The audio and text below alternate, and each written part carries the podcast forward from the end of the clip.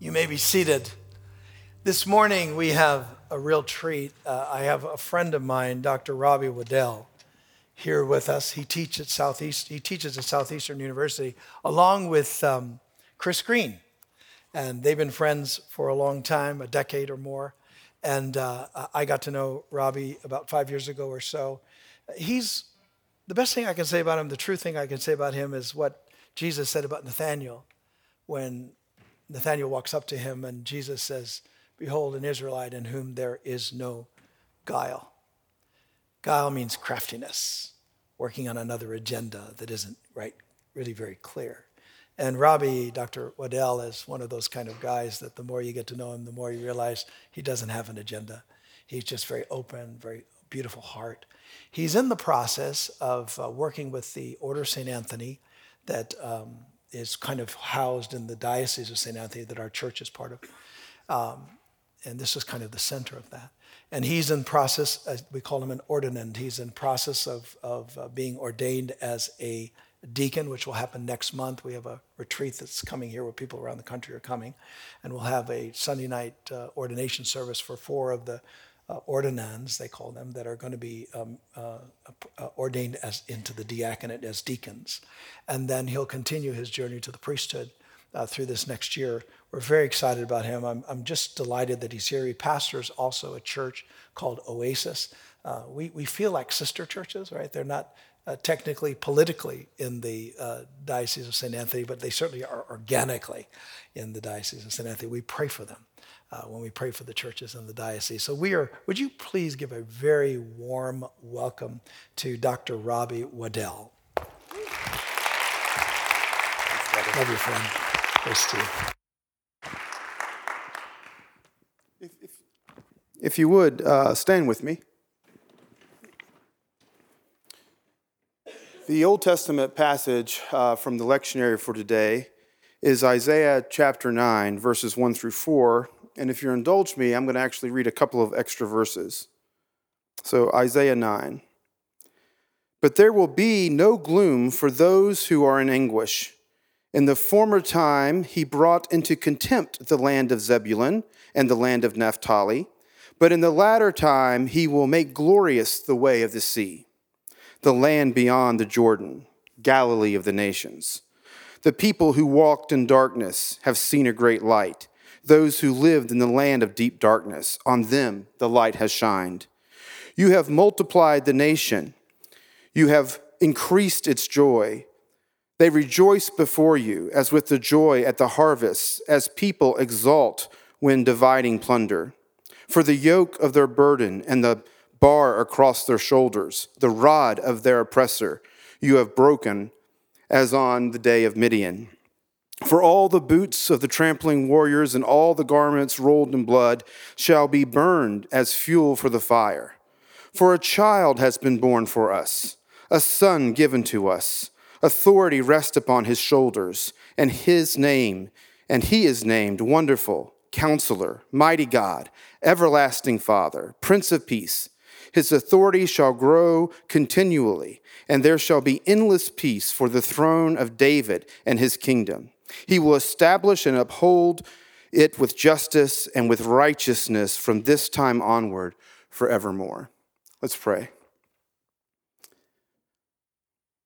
God in heaven, Father, Son, and Spirit, we love you, and we are grateful for your love for us. This morning, we pray that your Spirit would rest upon us, to give us eyes to see and ears to hear. Fill our hearts with gratitude for what you have done and are doing. Fill us, Lord, with compassion for your world and our neighbors. Fill us with courage so that we might respond to the word that we hear. Fill us with joy so that we might have the strength to continue. And fill us with hope as we look forward to your coming again. In the name of Jesus and the presence of the Spirit, we pray. Amen. Listen, it really is my delight to be with you this morning. I've known of Sanctuary for quite a long time. As Bishop Ed told you, Chris Green is an old friend of mine. We were friends back when he used to live in Oklahoma. And then when he moved to Tennessee, he taught at the seminary that I had attended. And then just a couple years ago, I guess a year and a half, he and Julie and the kids moved to Lakeland, and he and I teach at the same school, and we attend the same church. In fact, the church that I pastor, Chris is preaching there this morning. And so here, I'm preaching here, and I guess next week, as I understand it, Chris will be here, and I'll be back at Oasis. So tag teaming a bit. I do love this season of Epiphany. I mean, I love all the seasons of the church calendar. You know, as we kind of celebrate Advent, it's full of expectation, full of anticipation, you know, expecting the birth of the child. And then the child is born in Christmas, and we celebrate that. That birth of a child is something, you know, very special. I'm the father of 6 girls. And so we've had a lot of births that we have experienced. And mostly, you know, that's all joy. But we all know that there's a lot of hardship that kind of comes through that as well. My wife gave birth to the first 4. The last 2 came to live with us about 3 years ago, somewhat unexpectedly. We thought maybe for the short term. As it turns out, it's for the long term. So about a year and a half ago, we adopted them. And so we've just kind of expanded our family. But all of that anticipation of the child, I mean, part of it is we don't really know what they're going to be like when they grow up. We don't know the person that they're going to become. Now, sometimes I think when we parent, we think we can choose who our children might be. But then as a father of adults now, the oldest is 29, the next is 22, I've learned you actually don't make many decisions as an adult parent. They are who they are. And it's a bit of a revelation, right? It's a bit of an epiphany. Oh, look, this is who you are. How interesting that is. And so I think that's a big part of what's going on in Epiphany. We've just celebrated Christmas, the birth of the Christ child. And in Epiphany, we get to experience a revelation of who that child grew up to be. And in some ways, it met expectations. In a lot of ways, it exceeded expectations, and there are also ways in which it kind of deconstructed some expectations. And I think that's part of what these texts speak to me about. So we see in Isaiah, we actually started the call to worship this morning with this idea that the people in darkness have seen a great light. We heard it again in the gospel reading, which quotes this passage from Isaiah. But what's going on there? This contempt that had been found for Zebulun and Naphtali, and this gloriousness that they are going to experience with God's deliverer, with the kind of coming of God.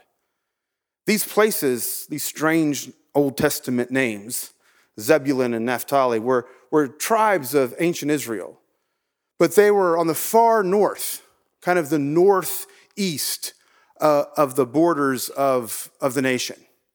Kind of in the most vulnerable, the most dangerous, the kind of risky place.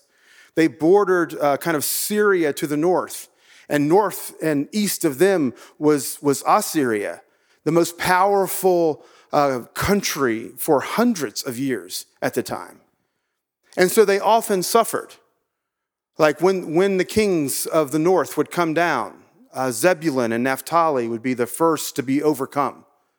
And so even when we get to the time of Jesus, that area was called the Decapolis, the 10 cities, and it was predominantly made up of Gentiles. It wasn't made up of Jews. And that's, you see this, they call it the Galilee of the nations in Isaiah, and they referred to it as the Galilee of the Gentiles in Matthew's gospel. So what does it mean that this place is no longer to have contempt, but it's going to be glorious? I don't want to get too technical, but those words, contempt and glorious, as they're translated here in Hebrew, have another meaning. The word contempt can also mean light, like lightweight, like not of much importance. And the word for glorious can mean kind of heavy, but mean heavy in the sense that it's valuable, it's weighty, it's important. And so those far stretches, those borders, those kind of marginal folk, up there in the north, we might have thought it wasn't that important. We might have thought they were kind of lightweight. They weren't in the heart of the people, the culture, God's call. But what's going to happen is that God's going to come to them, and that their lightness is going to be turned into important, a reality for them. And so it says in the gospel that when John the Baptist was arrested, that Jesus moved, and he moved to the way by the sea. He moved to the land of Zebulun and Naphtali. He's over there on the border between the kind of the Jews and the Gentiles, between the people of God and the world. And he establishes his ministry there in the village of Capernaum, right on the north edge of the sea, right there in the midst of all of that turmoil, right there in the kind of the historical place where the people had been battered, where the people had kind of lost their way, where the people had been kind of tossed away. And that's where we find Jesus. And that's what he's doing. It's very much, I think, what we see, that the epiphany is that the Christ child grew up to be a man of justice and a man of righteousness, that he's not simply here to save Israel, but he's kind of here to save the world, which is especially good news for me because I'm not Jewish, right? If God was only going to be faithful in saving Israel, then I would be out of the loop. But this is where the expectation, the revelation was more, kind of much more than what was expected. That the one who would come, the Christ child who would be born, would grow up and be the deliverer, not just of Israel, but be the savior of the world. Now, in some ways, that just sounds very churchy.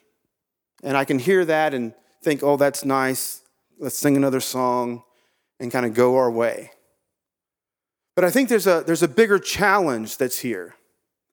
It's a challenge for us to be unified. And it's a challenge for us to kind of care for those on the margins, those who are most at risk. Because if I'm being honest with myself, I'm not like the folks of Zebulun and Naphtali. I'm more like the rich kid who grew up in Jerusalem. I mean, I'm a middle-aged, well-educated, middle-class white man. This world is made for me. I don't have a lot of fears. I don't worry about what's happening. Economically, I'm in good shape. I have a nice family. We go on nice vacations. We go see Mickey Mouse at Disney World with the children. So I don't always experience what it's like to be on the margins, what it's like to be on the borders of the group. Just last week, we celebrated in the United States Martin Luther King Day.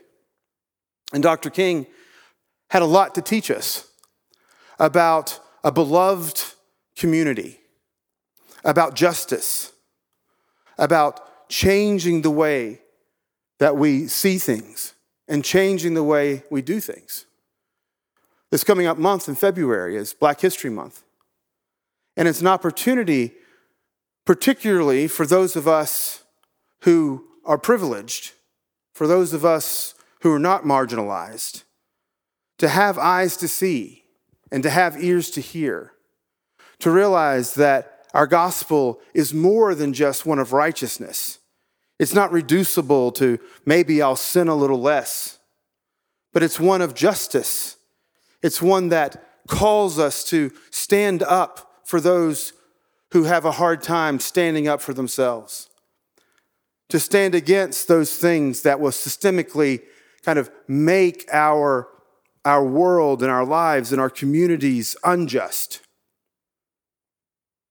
There are ways, of course, that we do that spiritually.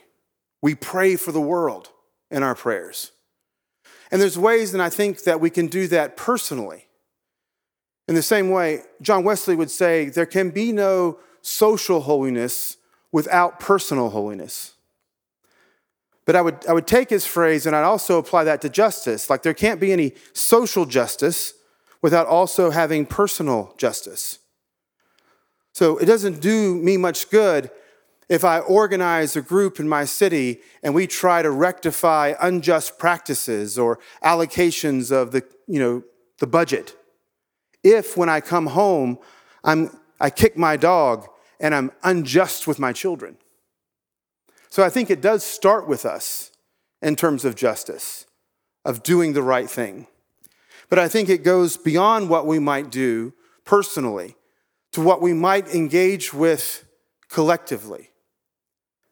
Because I'd like to imagine that when Christ came and he revealed who God truly was and kind of fully is, that the people of God, now who have faith in Christ, would not have kind of experienced that brokenness that we sang about earlier, about being at the end, being at the edge.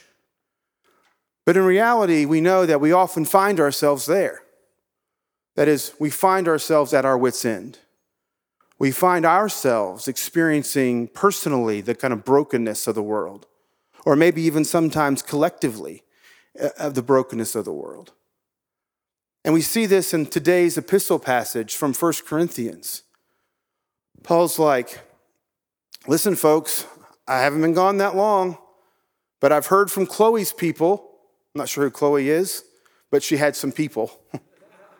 I've always wanted to have people. Like I've always wanted to say, I'm gonna have my people get with your people, but I've never really had any people. So you pray for me.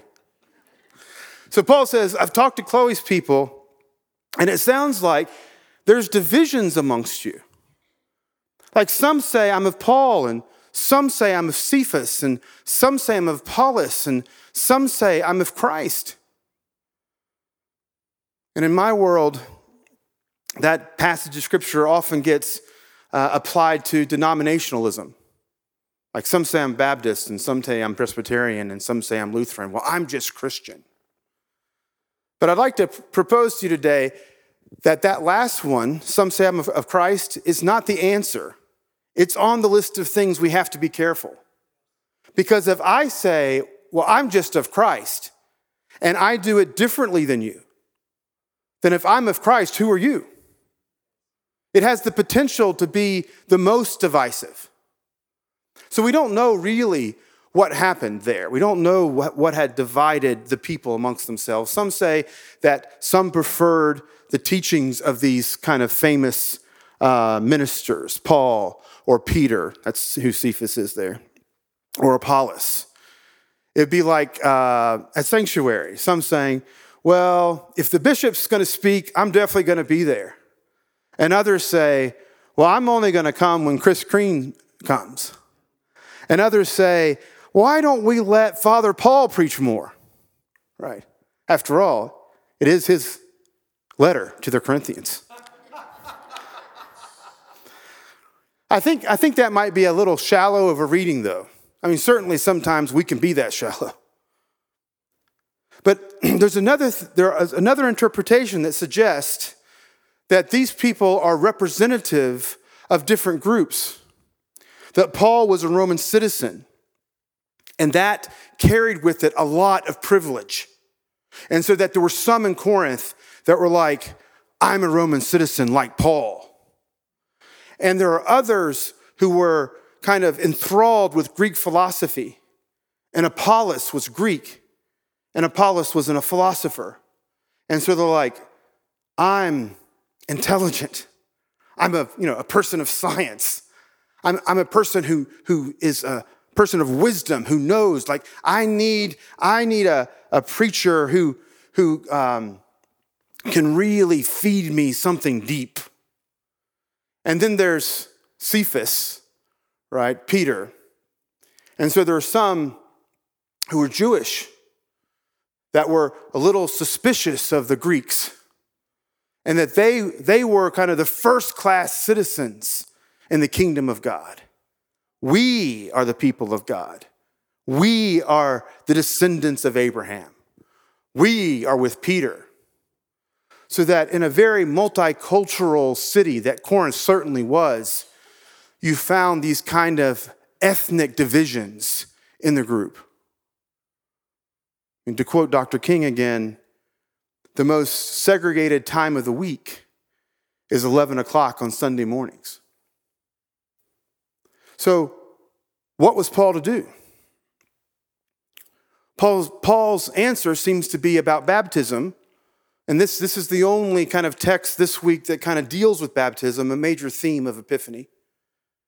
And Paul's like, God bless him. He's like, I'm glad I didn't baptize any of you. Well, except for, this fellow and that other guy. And then I baptized everyone in that other person's house. And if I baptize anybody else, I don't know. But anyway, I love it. I love that Paul kind of works himself into a corner there a bit. There's a certain earthiness and humanness to it. But he says, you were not baptized into Paul. You were baptized into Christ. And that's who we are. Before we're Americans, we're Christians. Before we identify with any racial group, we're Christians. Before we identify with any political group, we're Christians. Before we identify with any socioeconomic group, we're Christians. We have been baptized into Christ. We profess our faith in him. We renounce the evil one and his works. And that is our baptism. And it's that baptism that we remember when we pray, when we cross ourselves. Father, Son, and Holy Spirit. We're remembering that to whom we have been baptized into. It's a way of renewing our baptismal vows. In some church traditions, at the back of the sanctuary, they'll have holy water. So you'll actually kind of reenact your baptism just a bit with the water. So you touch the water and then cross yourself. And you're just recommitting yourself to being a person of Christ, to being this one who has been revealed to us, this one who calls us beyond our borders, out into the margins. Because in the Isaiah passage, the promise there that Zebulun and Naphtali will somehow be included again is good news. But the work of Christ seems to go even beyond that. So Moses said, love your neighbor. And what he meant by neighbor is your fellow Jew. Your fellow Israelite, your fellow Hebrew, I guess, to be more exact in his time. But Jesus will say, you have heard it said, love your neighbor. But I say to you, love your enemy and pray for those who persecute you. So I'm not sure I have any enemies. I don't think I do. Certainly, I don't think I have any enemies here. Hope not. But whoever that is for you, that other, particularly that other that you think is dangerous, that other that might put you at risk, that's the one that Jesus has called us to love, which is exactly what he does in his life and death and resurrection. Those who would kill him, which is us, he loved. When we still had enmity with God, God loved us. While we were yet sinners, Christ died for us. And that we celebrate. We celebrate in baptism, and we celebrate as we come to the table. The table, Jesus' invitation to once again receive our forgiveness, to be welcomed at the table of the Lord, and to sit at the table with folks that perhaps we might have thought would have been disqualified. You see, when Jesus established his ministry there in Capernaum, just north there was a major road, and tax collectors kind of sat at a tax booth, and you'd have to pay your taxes, almost like a toll road of sorts. And he calls Levi from there. So one of the people sitting at the table with Jesus is this tax collector. And another is Simon the Zealot. The Zealots were militant. They resisted Rome with force. You know, praise God and pass the ammunition. I'm going to kill me a Roman today. And they were particularly not fond of tax collectors, these compromisers, these people that just went along with the worldly system. We can't have those folks around here. They're dangerous. They lead us astray. They're unholy. And at Jesus' table, you look one direction, and there's the zealot. You look the other direction, and there's the tax collector. And I think if we keep looking in either direction, we can see all sorts of other folk, different people who think differently than we do, who behave differently than we do, who come from different places than where we come from. And we can see them all around. And that's the Christ that is revealed to us in Epiphany, the one who goes to the border, to the edge, to those who are at risk, and establishes the ministry there.